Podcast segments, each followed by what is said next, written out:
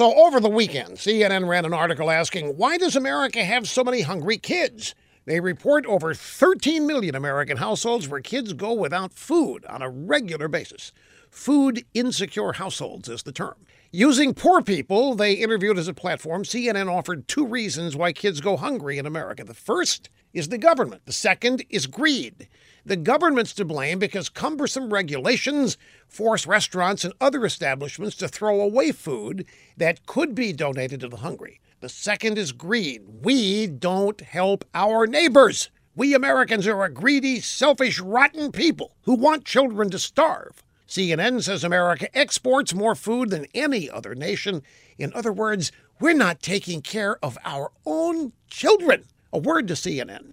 Some of us have been talking about the terrible consequences of government regulations for decades, so welcome to reality, late though you may be. But America, a greedy nation, that's not even close, CNN.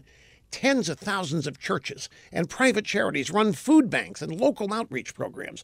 For anyone needing any kind of assistance, taxpayers support 49 million people on food stamps, not to mention the millions of kids getting subsidies for school breakfast and lunch. We are the most giving nation on earth in human history, bar none. That is not greed. And what kind of blind do you have to be to see it?